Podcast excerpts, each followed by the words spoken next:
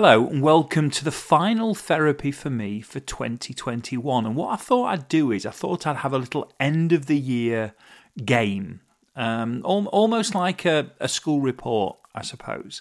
Um, and what I'm going to do is, instead of doing my normal Monday, Tuesday, Wednesday um, setup, I'm going to just um, focus in on five things that have struck me through the year that I keep thinking back on and have made a real impression on me. Um, now, there could be things that are still ongoing and developing. It could be a single situation, but I've got five things in my head that I'm going to go through. And so, what I'm going to invite you to do now is if you want to play along at home, and you can play along at home. And if you've been listening to this all the way through the year, you're probably going to get these without any any real issue or, or trouble. Grab a piece of paper, or in your head if you can do that. I can't, but if you can, and just scroll down the five things that you think I'm going to come back to and say are going to be my reflections on 2021. So what I'll do is I'll give you a few seconds now. So pretty much, in fact, you, you might even be able to hear the clock in the background. So let's let's go for five. There you go. So that's enough time to have made a few notes, and you've got the little bit of guitar as well. So see if you've got the same five that I'm going to get, and we'll come straight back after, for the last time this year, a little bit of that twangy guitar.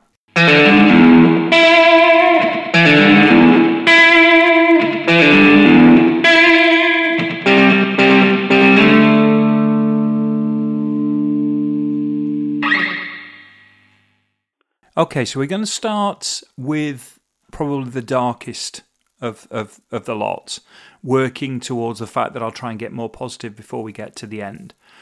But the first one I want to reflect on and that's really struck me is that we need to we need to look at what's going on. We we we're we're falling to a sleight of hand trick in terms of the fact that we're concentrating on COVID and we're concentrating on the pandemic and we're concentrating on the complete disaster, or a lot of the time, the disaster the government's making of this. And what we're not doing is looking at what the government's doing with its right hand while it's waving its left. And by that I mean that we're not looking at the legislation, we're not looking at what's going through Parliament at the moment, because what with the um, with the Borders Bill and the Police Crime Bill, um, there's some really quite dark things going on in the background. Um, the right of protest is is pretty much being wiped away.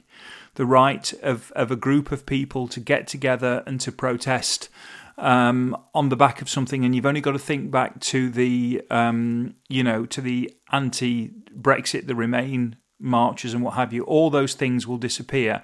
A lot of the protests with regard to Extinction Rebellion or with regard to the uh, Insulate um, protests, they're effectively going to be the police are going to be given powers to be to be able to just stop those, make them turn them into criminal offences. The, the, the mere idea of people getting together and making some form of noise will be something that's enough to allow police to close down these kind of things. So, the right to peaceful um, protest is being eroded. And it's being eroded on the back of a very small amount of, uh, of, of, of um, kind of not proof, but just the sheer act of making noise as a group of people is enough to allow something to be closed down. And that's, that's not how protest works protest involves noise. Um, so some of the things that are in that bill um, are really not very nice, and some of the things that are in the immigration and borders bill are really not very nice as well, including the ability or the powers the Home Secretary is going to have to basically just withdraw citizenship at a moment's notice for no real reason other than. Well, I kind of want to say petty right wing racism, but that's probably a little bit unfair to. Well, I don't know who it's unfair to, but the the the point is there's there's powers being shifted. There's power being shifted away from the the the bits of the state that is is um, is supposed to regulate, and it's being put in the hand of hands of of, of unelected government officials. So the judiciary, which is supposed to be the brake on a lot of these things, is is you know ever since ever since the Supreme Court got very unhappy with the prorogation of Parliament, then this government has been out for the Supreme Court because this government doesn't like anybody telling them they can't do exactly what they want to do. And so, what we're seeing now is legislation, and buried within legislation, we're seeing fundamental rights being taken away. Things that are part of our democratic process being taken away. And while we can jump up and down and scream about places like China or whatever we want to scream about, the fact of the matter is that there are things happening over here that would be seen, if it was in a regime like China, would be seen as being completely authoritarian, and yet they're working their way into our legislation. So, one of my first, it was a fear at the start of last year, and it's working its way through the system and everything that's going on isn't not only is not stopping it, it's actually providing great cover for it. COVID and Brexit combined are providing great cover to allow a lot of this pernicious legislation um, to work its way through uh, Parliament.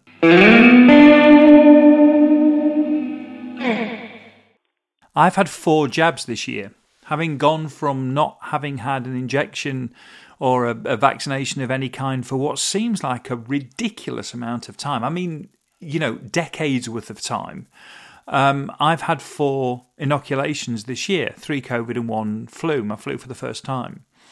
Um, and I just want to, I want to say how great a thing it is, how where we are, and, and, and what's allowed us to get to this place, and this system they're using now to create vaccines that can that can you know change cells and change the way cells behave to allow us to protect ourselves from things is is is really really impressive science, and the fact that you know, I mean, the science of what they've done to create the vaccines, from my understanding, is only about 20 or 30 years old. That it's actually even been a thing that we understood you could start to to use, you know, to work in this way to manipulate the way that that that, that our bodies behave.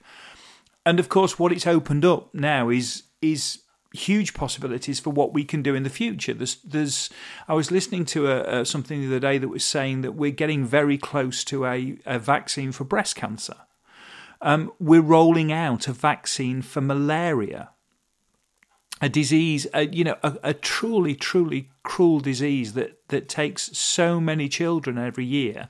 And although the malaria vaccine is only 40 or 50% effective, I think, at the moment, the one they're rolling out, that's a, that's a ridiculous amount of saved human life and of course that will only get better. So we're starting to that process of wiping out a disease like malaria that that that that is is is truly a huge taker of life and truly hugely hugely cruel. So not only am i over the moon to have had four jabs this year um, i'm in awe of what's brought us to this point. I'm in awe of how the world just got together you know, and join together and join hands to allow the development of this in such a short space of time because this is a very, very precise science. Um, and and the work that was involved and the and the cooperation that was involved to get us here is quite monumental. And of course, it's it's where do we go next? Because these these will be the cures for cancer. The ability to you know to reprogram genes will be will be that cure. So I think it's a phenomenal thing. Um, and you know, I just think we need to shout it out and say, well, this is this is a huge step forward, and the malaria thing is just massive, absolutely massive. Um, I mean, you, can't help thinking that if if malaria had been something that had Im- impacted on the US or Europe, that it would this would have been sorted before now. But the, the fact is that we've got there. Um, and we're able to and we're able to start to do something about it, which I think is I think is brilliant.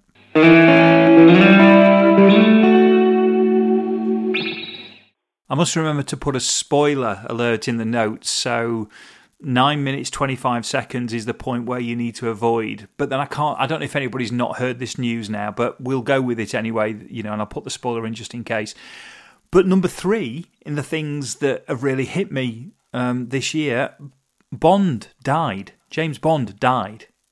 Um, now, take take away what I think about the film, and um, I don't know if the film stands up to an enormous amount of critical scrutiny, and we've we've looked at that, and it, you know, I still don't think it's as good as Casino Royale or as good as as good as Skyfall or what have you. But the point is, the fact is, James Bond died. Now that's that's a thing. That's that's never happened in you know anybody's lifetime.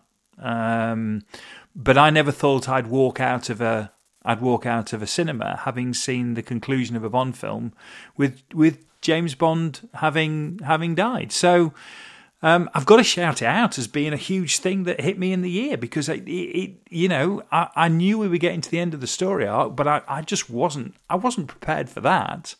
Uh, and I know it'll be a reboot, and we'll have all this, and essentially every James Bond dies to a certain extent, but not the way this was done. You know, it's it's testament to the power of of Daniel Craig that he he he completed the story arc in the way that he clearly wanted to complete the story arc, um, and no Bond has ever done that to this extent before. So, um, but yeah, I mean, man, that's a that's a big deal. I need to continue to talk about the thing that's made a huge difference um, to my life over the past decade, really, but particularly in the last 18 months, two years. Um, and that is the power of running and walking. Um, I did my last run today for the year, and that's uh, 200 runs I think I've done in 2021. So therefore, I will have done 160 odd walks because I've, I've, I've every single day I've walked or run. Um, in most cases, a minimum of four miles, um, and I've hit probably 1060 miles in terms of running. I don't know what I've done in terms of of, of walking, um, but I'm going to be somewhere in the sort of 1700 mile kind of territory. I would have thought overall. Um, maybe not much as that. Certainly 15, 1600 miles worth of worth of ground covered. Um, so um, and and it's it's it's a saviour. There's there's absolutely there's absolutely no doubt. I mean. Um, you know, I, have often joked that I run to offset, and I do. I, I, I run to offset you know, alcohol and food, two things that I don't really want to, you know, give up if I can avoid it. Um, and, and, you know, certainly I don't want to give up food, obviously, but I but I like the things I like. So the fact that you know uh, I managed to power through and finish the cheese board off last night.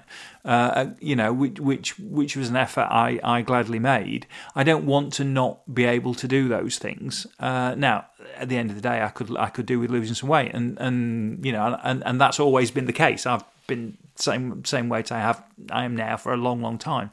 Um, but the fact that my you know my weight hasn't gone up in the last 15 20 years if anything it's come down a little bit is is is testament to to the fact that you know I, I'm, I'm taking a bit more a, a little bit more exercise uh, it's only 50% of the bargain but the exercise coupled with the mental health benefit is is is massive so I just want to shout out to to the running and the walking or the swimming or the cycling or whatever it is that you do um, and how how much of a thing it, it is. It's it's without a shadow of a doubt, it's got me through the last you know two years. Um, there's there's there's no doubt um, uh, at all, and it's not. It, this is not about. I'm never going to run a marathon. I'm never going to. I'm never going to run a sub eight minute mile. I'm never going to run. Those things aren't going to happen. Too much would need other things. Too much other stuff would need to change to to enable me to do that. Um, but I would like to think that I could still be running when I'm 55 or when I'm 60 or when I'm 65. I'd like to think that I'm still able to go out and walk, you know, four, six, eight, ten miles quite comfortably when I'm 65, when I'm 70. Um, and and to a certain extent, part of that is is doing it now. It's no point there's no point getting to 67, 68 and saying, well, I want to still want to be walking when I'm 75 if you haven't actually walked up until that point or run. Um, and that sounds that sounds like I'm, you know, I'm. That's probably the wrong thing to say because at the end of the day, you choose and you do what you do what you want to do, and that's all of which is fine. But if I want to be able to do those things, it makes sense to put some of the you know, foundation for that in now. And at the same time as I'm putting that a little bit of foundation in, I'm just getting this this benefit, this benefit of being out in the fresh air, giving myself time to think and to breathe and for things to settle. Um, and it's and it's helping me through the rest of through the rest of the day or the week. So number four on the list has got to be has got to be that exercise hour or 45 minutes or whatever it is in a day and how important that's that's become. And you know this year is the first year ever that I started on the 1st of January and I finished on the 31st of December. And here's hoping I can do the same thing I can do the same thing next year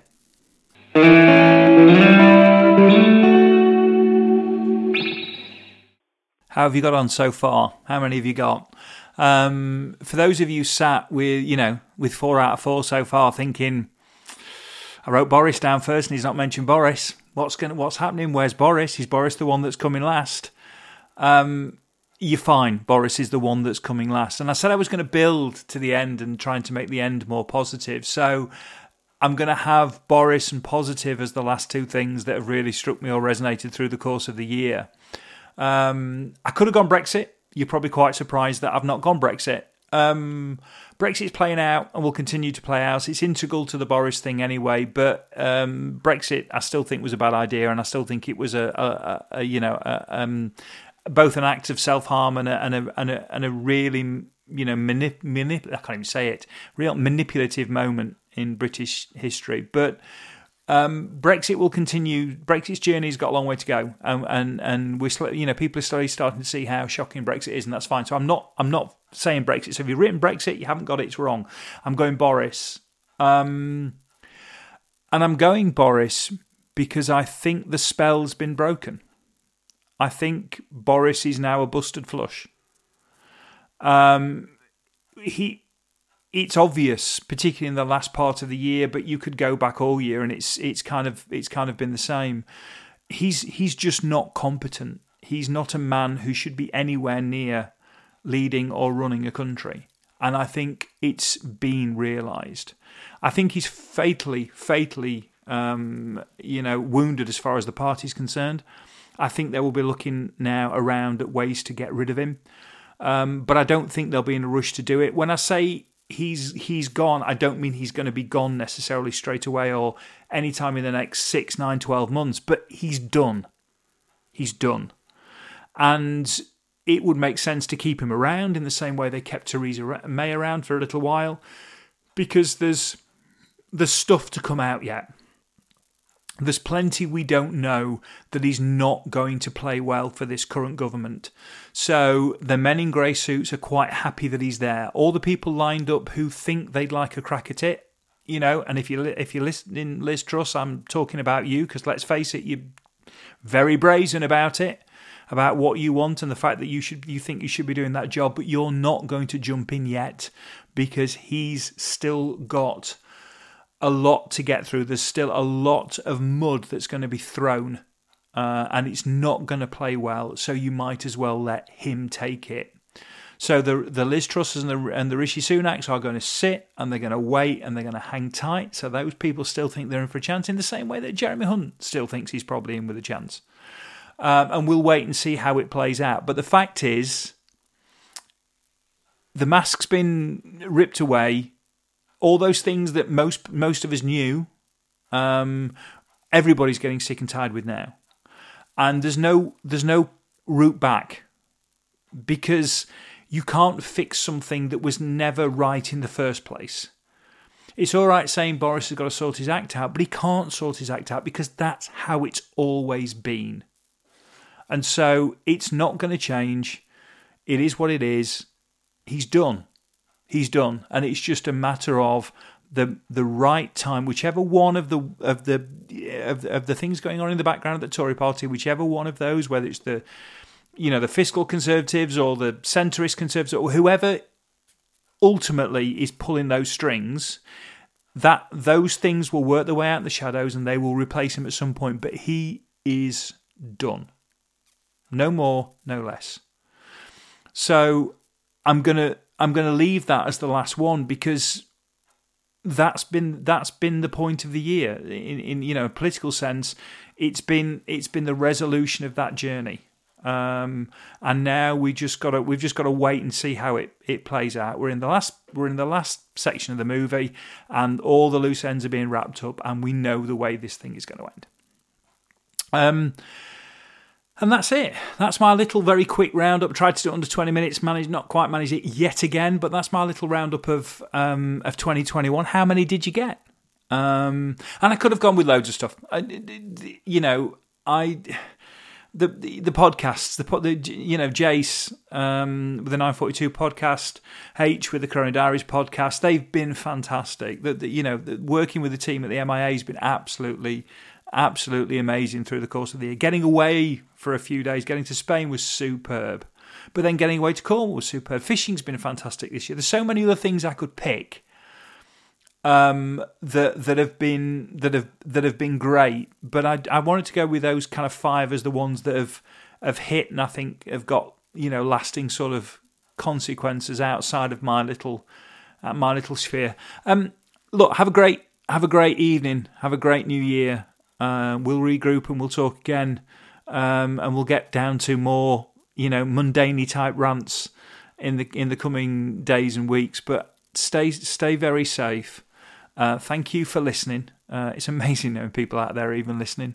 Uh, big shout out as well to I must shout out to Paul uh, Lazinski in uh, in Oregon because he sent me a Taco Bell T-shirt. How mad is that? How mad is it that somebody hears you talk about Taco Bell on the podcast and sends you a Taco Bell T-shirt, which I wore yesterday, Paul? Uh, thanks for buying the athletic fit for me, mate. It's very, very generous of you. A little bit snug, I have to say, but I wore it yesterday. Um, so thank you for that. That was absolutely, absolutely superb. But how amazing that somebody would do that. How amazing that somebody would send me a, a Christmas Carol um, jigsaw, which I did on Christmas. No, I did on Boxing Day. Um, the the little the little family and the you know the the the, the people I've met and interacted with through all the podcasts are just so lovely and so fantastic, and it is just an absolute joy. And the whole Discord family and everybody on there, and Jeff for setting up Discord and all those kind of things, just absolutely wonderful and superb. So I feel truly blessed. Um, and all I can say is stay safe, and I'll speak to you all very, very soon.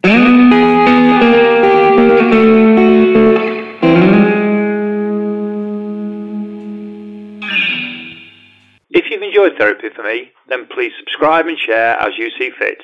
This has been an A Short Stories production.